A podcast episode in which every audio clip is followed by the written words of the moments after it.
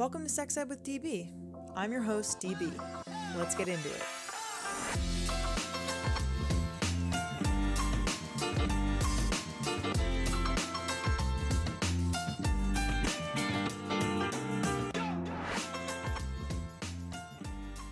Welcome back to the podcast. If you love and support the work that we do, head to www.sexedwithdb.com and buy some of our hot new merch. Follow us on Instagram at sexedwithdb podcast. And if you want to advertise with us, shoot us an email at sexedwithdb at gmail.com. You are all in for a treat with today's episode featuring Louis Ortiz Fonseca. Louis is the director of LGBTQ health and rights at Advocates for Youth an organization that works alongside thousands of young people here in the US and around the globe as they fight for sexual health, rights, and justice. Louis works in partnership with young people living with HIV to combat stigma, and he hosts a YouTube series for LGBTQ youth called Kikis with Louis. Louis is also the creator of the Gran Varones, a digital storytelling project that amplifies queer history. Find out more about Advocates for Youth at www.advocatesforyouth.org. Here I am with Louis.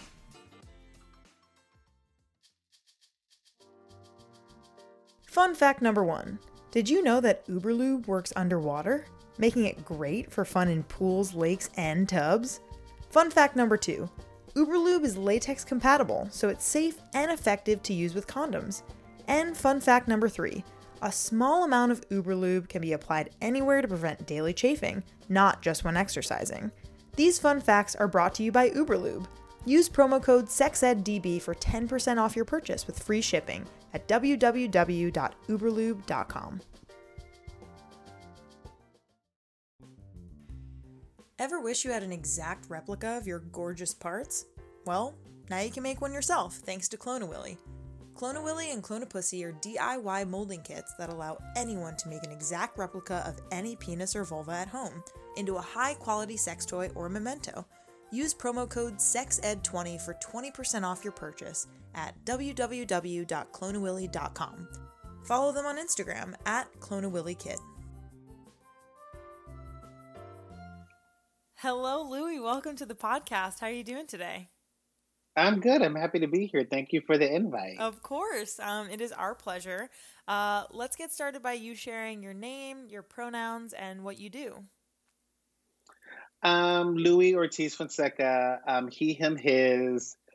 Um, I work with Advocates for Youth, which is um, generally the overarching thing. Where a sexual reproductive justice organization does do a lot of work around sex ed and working with young people and agencies throughout the country.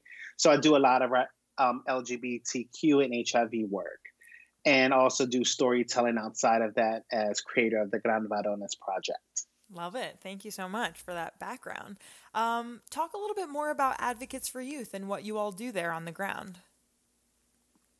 Well, we do several things on the ground. I think um, it's definitely my first job on the national spectrum of the landscape. Um, I did a lot of work in Philadelphia for about 25, 20, maybe 20 years. I'm working at local nonprofits. So, Advocates for Youth, um, our primary goal is to ensure that young people have access to affirming, non judgmental, and factual sex ed. So, a lot of that is done through either local or state national organizing um, working with school districts to make sure that they have curriculum that is affirming and factual, right? Uh, and that, you know, um, doesn't make young people feel judged, uh, particularly those who identify as LGBTQ. And then we work with policymakers. But a lot of this work that we do is driven by the young people we work with all over the country. And one of the ways we do that is that we have several youth activist cohorts. I have one um, ECHO, engaging communities around HIV organizing. It's a collective of young people living with HIV who do a lot of work. So we do stuff that, you know, that's around culture shift, policy shift, but also things that impact policy at the local and school level. Incredible. And I think what you said about like the the cohorts of young people that you work with is so important to center young people because if you're making policy, making sex ed relevant to young people, then you have to involve them, right? You have to put them at the center and I think that's exactly what Advocates for Youth is doing.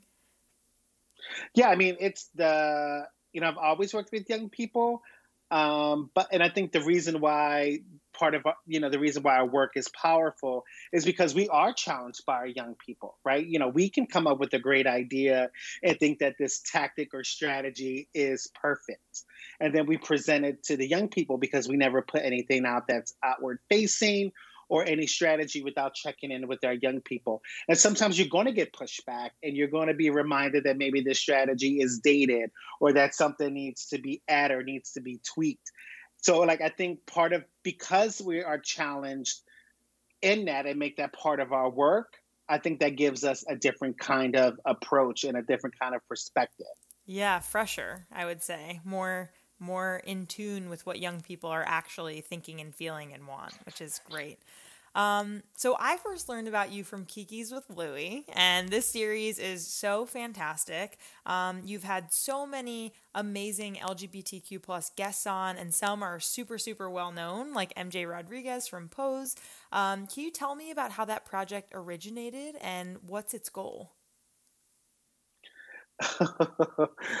uh, this project can literally have its own documentary. um, but the short story is, you know, we were presented um, with an idea to maybe do something, a campaign. It wasn't necessarily a video or a YouTube campaign a year prior.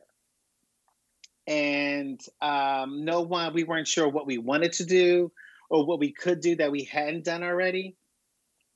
So it took some time to figure that out. And then there was a day, I think it might have been a Friday, where the we got a call, and it was like kind of like those things that like um, wait but hurry up.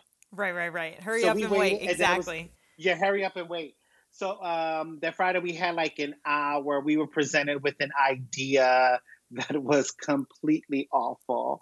Uh, like it was awful. And I was like, I'm not doing this. You know what I mean? Like, I do not like the idea. Um, you know, I'm not a capitalist in that way that I'm going to do it because it may be more opportunity. It's kind of like it's, it's I already know it's not going to be fun, mm-hmm. right?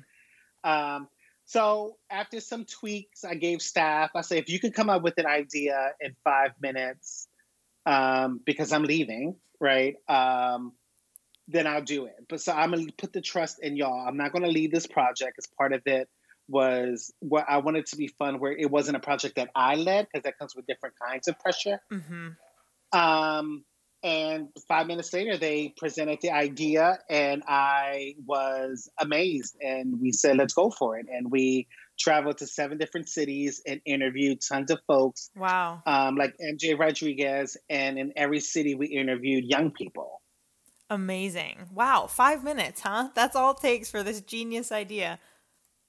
Sometimes, you know, people are under pressure, like, because it was clear, because we had to make a decision quick. Either we were going to partner with um, Mac because I forget that's where it originated from. Right. Mac Cosmetics, or it was going to be a no. So like the answer had to be that day Quick. by five o'clock. Right. Yeah. And it just it and it worked out. That's so so incredible. And and what about its goal? So obviously, you know, you traveling all over the country in seven different cities. You're talking to, to famous people, you're talking to people who aren't famous, who are regular LGBTQ people. Like, what was its goal and, and what do you think that people watching get get out of it? So I think one goal was definitely to enter the use the YouTube sphere. You know, I have a, a 17 year old son who only listens to music on YouTube. I never know what the hell he's listening to. uh, it's presented an opportunity to have tons of conversations around sex ed because of what he listens to. Um, so it was like, well, let's, it was going to be really different for advocates for youth, right? Um, and we knew that we wanted to center young people. And I love storytelling. I love story of self. And I think a lot of times with young people and around sex ed and LGBTQ issues and self esteem, that's done a lot through campaigns. And while that work is powerful, it was like, what can we create that will have young people tell their stories or hear their stories through influencers that they love and respect and you know adore mm-hmm. so that was our goal to like center the stories of young people and just have me be kind of the facilitator um, that's why i love this project because it's not so much of what i think and what i feel as much as me being the trusted adult during these conversations um, so it was just kind of like allow providing us an opportunity to interrupt a lot of the homophobia that is in the YouTube space, mm. but also create um, a project where young people are hearing what they're experiencing from other young people. And I believe in legacy work, right? So while we can post a story today and someone will discover it four years from now and connect not only to the people on the screen telling their stories, but in the comments. Mm-hmm. So we were like really intentional about like what do we want to create that would be that would last forever, and that was Kiki's.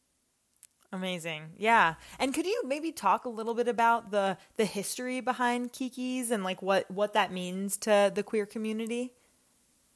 I think generally it's kind of like um, like having a good time. You know, like let's have a kiki.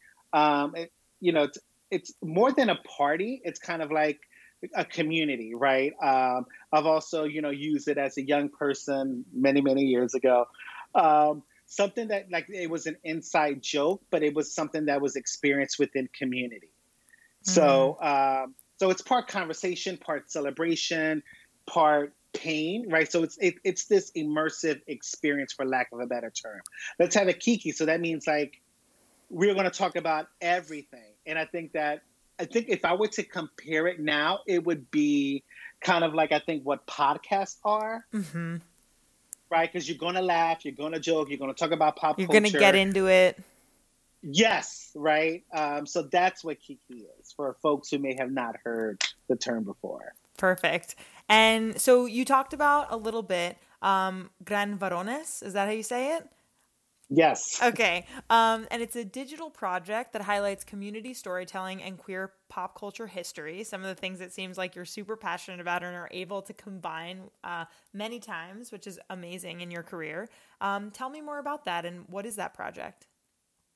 So I'm born and raised in Philadelphia, um, and like many cities, Philadelphia is racially segregated, right? Um, mm-hmm. So I grew up there, and um, as you know, Puerto Rican, it was hard to figure out where one belonged because there was such these cultural and racial divides that were really, really real. Mm-hmm. Um, and I, you know, were able was able to navigate that, and then I met my best friend um, six, seven years ago when he moved to another Puerto Rican who moved to Philadelphia from Lancaster, which is Lancaster, PA. It's um, not Puerto Rican, right? but a lot of it's it's a lot of Amish folk, right? The, the Amish culture is very prominent there. So when he came to Philadelphia, he was like, "So where um, are the Latino gay clubs?" Mm-hmm. And I was like, "That's not a thing here." And for somebody coming from where he was, he like like Philadelphia was supposed to be like the other New York, right? So he's like, this is weird. And I was like, yeah, it's always been like that. I'm not sure what is or what isn't. Um, so then we came up and said, well, why don't we go find them?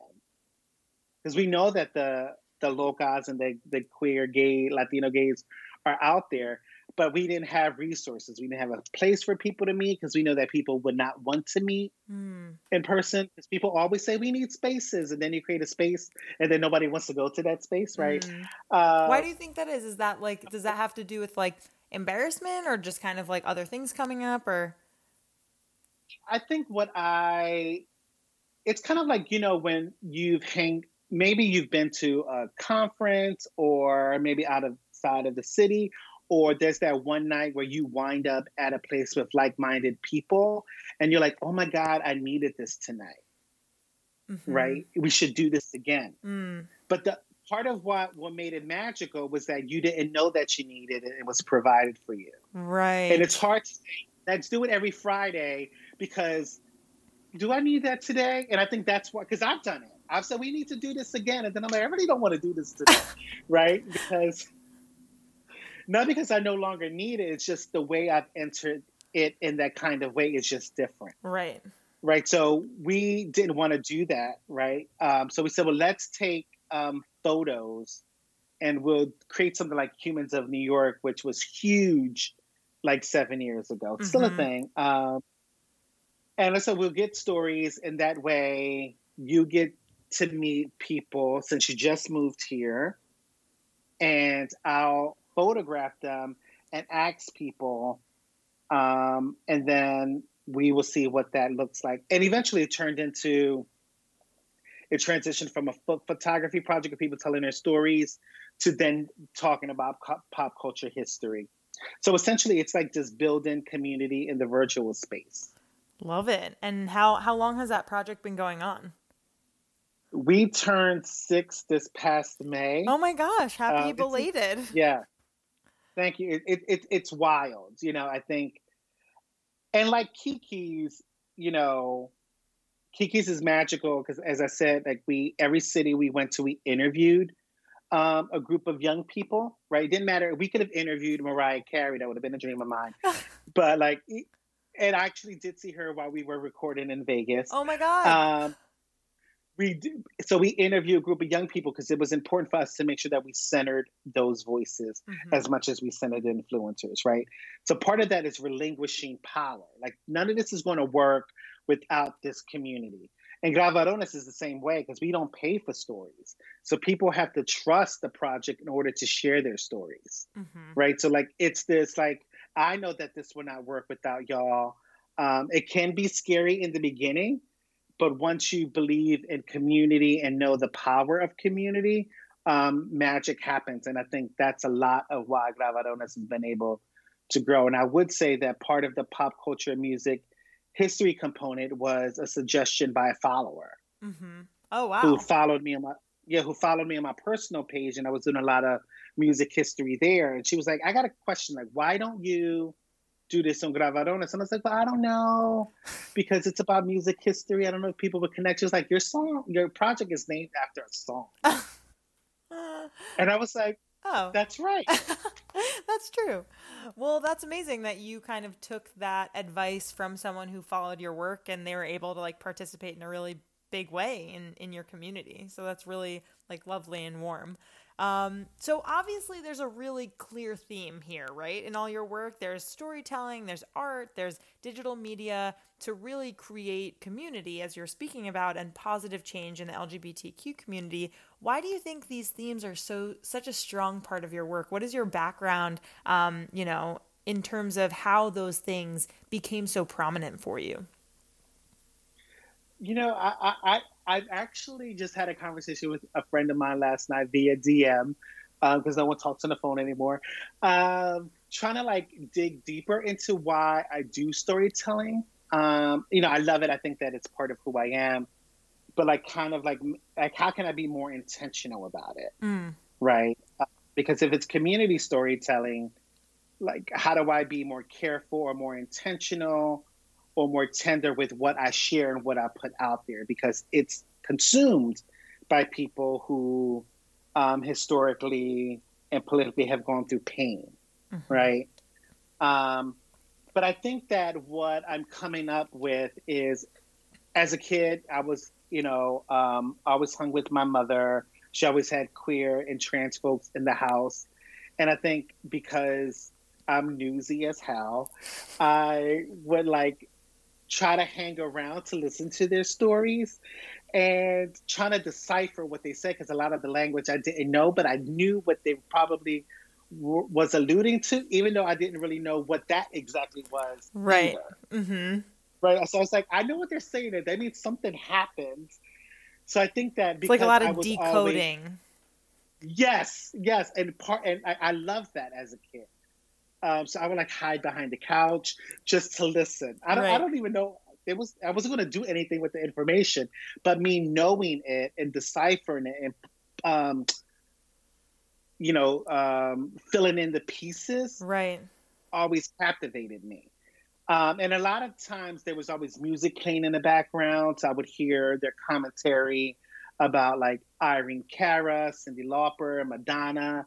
Um, so I think that that's why storytelling and music are so linked to me. Like I remember things in music, I remember things in pop culture, um, and I think that's why I love the. I think that's why I love the work, and I think that's why Kiki's and Gran Varones were great artistic um, experiences for me, because people are telling their stories through pop culture.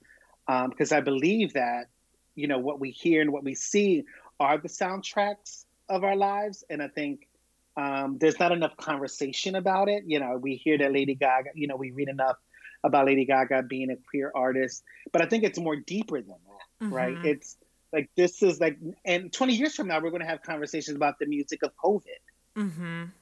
What was it like to be black, Latinx, queer, and trans during COVID in the music, right? So I'm excited to read about that. Um, so I think because of that, that's what you know. That's the work I love to do because it comes so naturally. Um, and I think that's embedded through all of my stuff. So like I don't think I can ever get away from it. I love that though. I mean, if it makes you happy and makes you feel full and makes you feel connected to people and really able to invite them in, I think that's really beautiful. Um, who are some of your favorite queer artists? My favorite queer artists. I don't know if I can, because I'm a Mariah Lamb.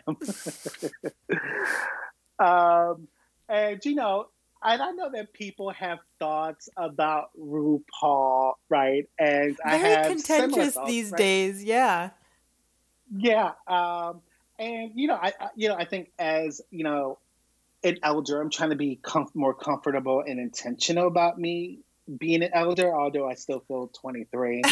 um, but I'm saying that you know what I say and what I don't say to people who may see me as a mentor has huge impacts, regardless if I think we're on the same level. We're not mm-hmm. some in some spaces and in some roles. I'm trying to be really co- cognizant of that. Um, so I think that how I experience RuPaul is kind of like that's just my older. Um, that's my uncle. Like he's really cool though, but he just he, we still figuring stuff out. Like the world changed too fast, right? Right. And but like I think I do love RuPaul. Um, because of what he represented for me as a kid. Yeah. Right. I can distinctively remember, and I've shared this story on Gran Varones, like the first time that I saw Supermodel on TV, we were getting raided by the police. Mm. And, you know, I was on the floor, my mother was on the floor, face down. Video vibrations on BET was on, so this had to be like after three o'clock because it came on at three o'clock and we have guns pointed to our head and i don't remember us being terrified because that was something that was kind of like the norm you know during those years um, because as the war on drugs intensified so they, somebody's house on the block was always getting raided right like it was kind of like here these go again and i remember rupaul's like supermodel video on and me looking up and my mother looking up and me deciphering what I was seeing, right? Because it could be hard for some people. Like there were, there was really no queer representation, at least controlled by queer people mm. during that time, and definitely in music on um, black television. So it was like, okay, there's something going on here, and there's uh, there's a lot going on in this room, right? But I was so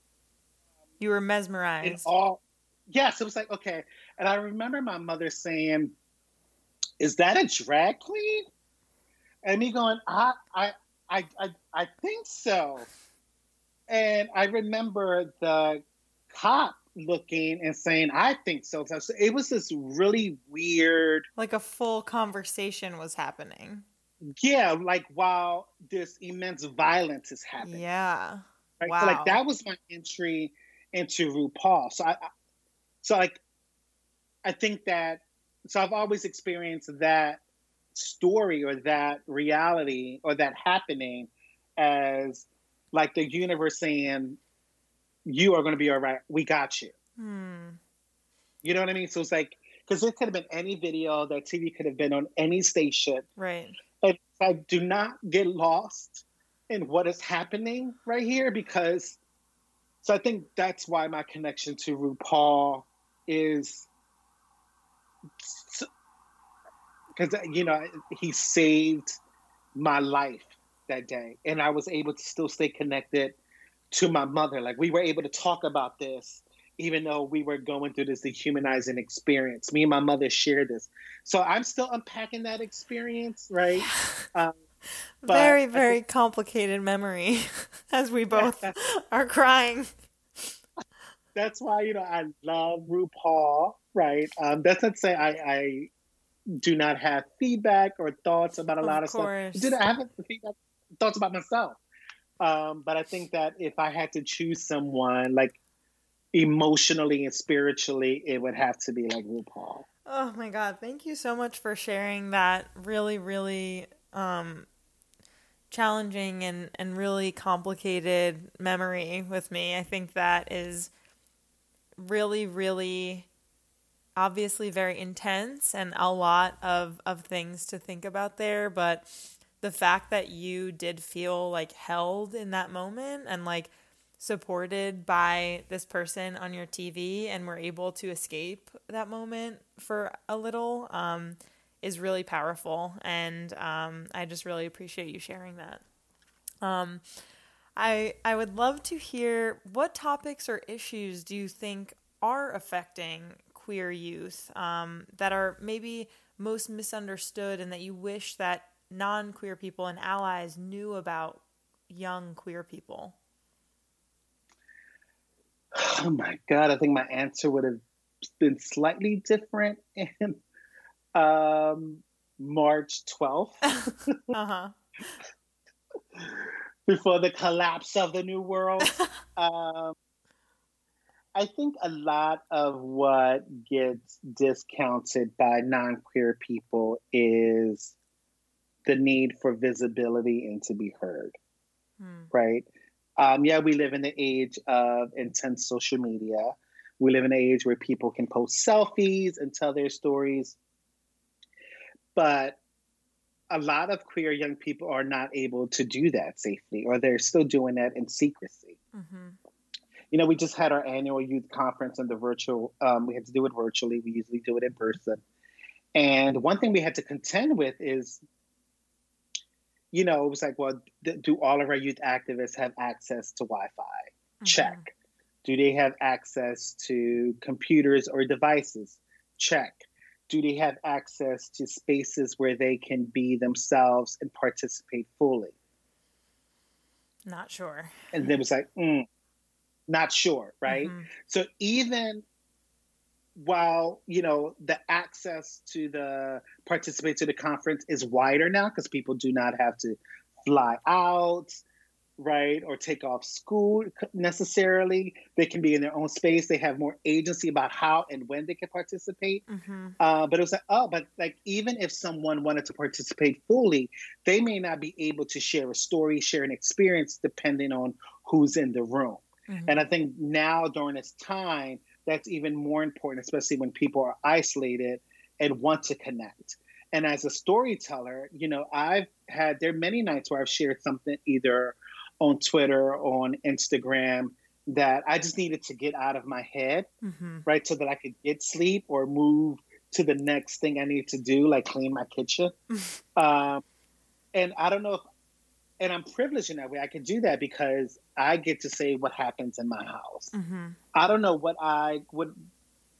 I don't know what I would do if I haven't if I wasn't able to do that. Mm-hmm. So I think there are a lot of queer stories that are not being told completely and fully because people don't have that luxury of filling space in the space that they are now with this large assumption that if you are quarantine, then you are keeping yourself safer.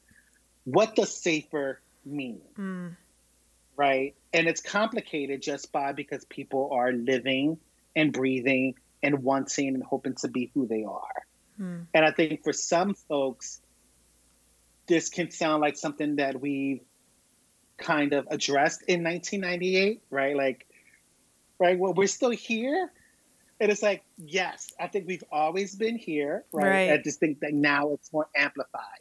So my hope is that, you know, any adult out there who may be listening, who may have not considered what they think or what they say out loud in front of their young people, the implications it may have and how that young person shows up in the virtual space in their community that, that they're hoping to build. Mm-hmm. And to bring it back to Kiki's, the one thing I love, another thing I love about Kiki's, as I said, you know, I'm the adult in the room. And I like to think that, or I hope that I'm modeling what those conversations can be for parents, having uh, or guardians or caretakers or mentors of young people. Um, a lot of what our young people or the children we love are going to tell us are, it is going to be hard to hear, and it can be awkward. mm-hmm. right? Um, but we can be there and we can listen. So I hope that adults and parents who are watching Kiki's, you know, get that that it's possible. It can be hard, it can be tough. We may want to jump in and fix it. Um, so I hope that people get that and understand just how critical it even how critical it even is now in this time of COVID. Yes, absolutely. Um, we have one more question. This has been so, so fun. Thank you so much for being on. Um, and the question is what projects do you envision creating in the future? Um, where do you see yourself continuing the storytelling in the next five, ten plus years, um, whether that be with advocates or on your own kind of path of projects? Um, great question. Was that too uh, much pressure? No, because I think we started to. We were our. You know, I'm hoping that Kiki's would, I guess, transition into a podcast. Love it. Uh, I'm not particularly. You know what was tough about Kiki's was that I had to be in front of the camera. So a lot of times when I watch certain episodes, I can see how tense I am. Right, because part of it, I think I was hyper aware of making sure that I wasn't coming across as a caricature Mm. Even though I am loud and I may be stereotypically your gay uncle or your gay mom's best friend, right? In the YouTube space, those things have different contexts and implications, mm. right? So I was thinking, I don't want to become a meme or um, a GIF, right? Um, or to be a distraction. Like it was, I was thinking like very 80s, right? Like if you want to sell records, don't be too gay, George Michael. Um,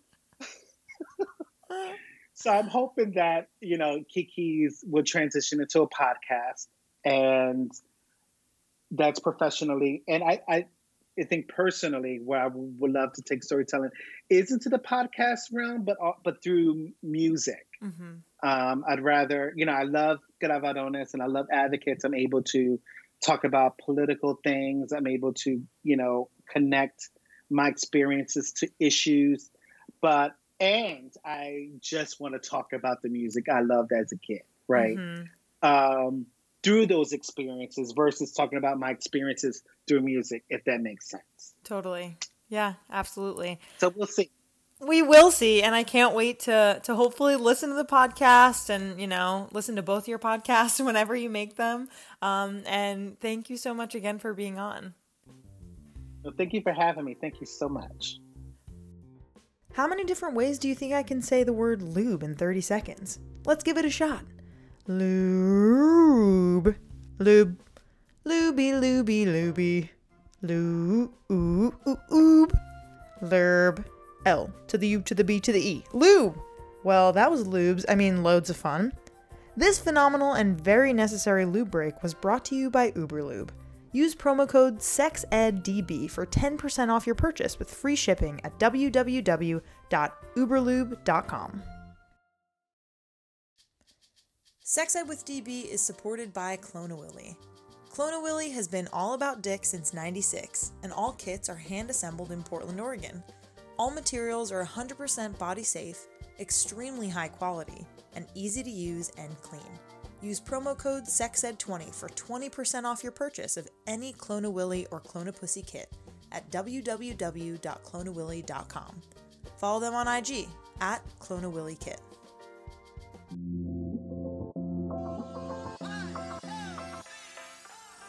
Our creator, co producer, sound engineer, and host is me, Danielle Bezalel, aka DB. Our co producer and communications lead is Catherine Cohen. Our main logo and banner graphic were created by Andrea Forgach. Our social media intern is Leslie Lopez. Our music theme is by Hook Sounds. Our ad music is by my stepdad, Bill Gant. Thank you so much to our featured guests, partners, and our listeners. If you're interested in advertising with us, email us at sexedwithdb at gmail.com. For more sex ed content, follow us on Insta at sexedwithdb podcast. Tune in next time.